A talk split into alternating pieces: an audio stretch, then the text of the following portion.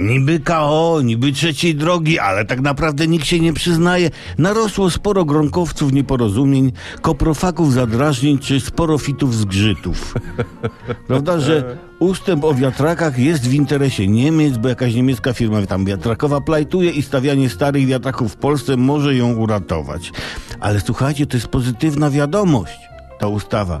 Byście przypuszczaliście, że Polska, która dopiero staje się powoli potęgą gospodarczą, jest w stanie, co więcej, jest wytypowana, desygnowana przez wiatrakowych lobbystów niemieckich, a tym samym same Niemcy, jako kraj do ratowania ich gospodarki, ponoć jednej lepszych w świecie?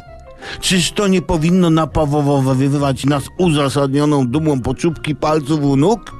Czyż? Brzmi prawidłowa odpowiedź.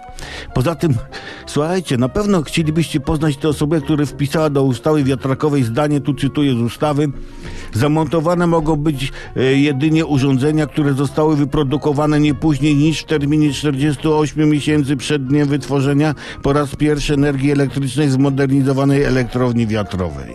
Tłumacząc to z urzędowego na polski, bo to żeby nikt się nie kapnął, nie? Tłumacząc z urzędowego na polski, chodzi o to, że w modernizowanych wiatrakach w Polsce byłoby można montować tylko turbiny starsze niż 4 lata.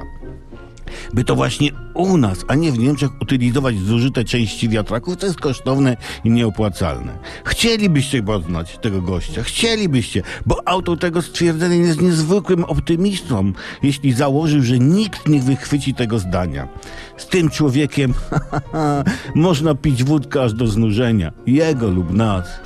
A ile anegdot mógłby opowiedzieć o modernizacji polskich wiatraków przez sąsiadów? Ha! O! Lúcio.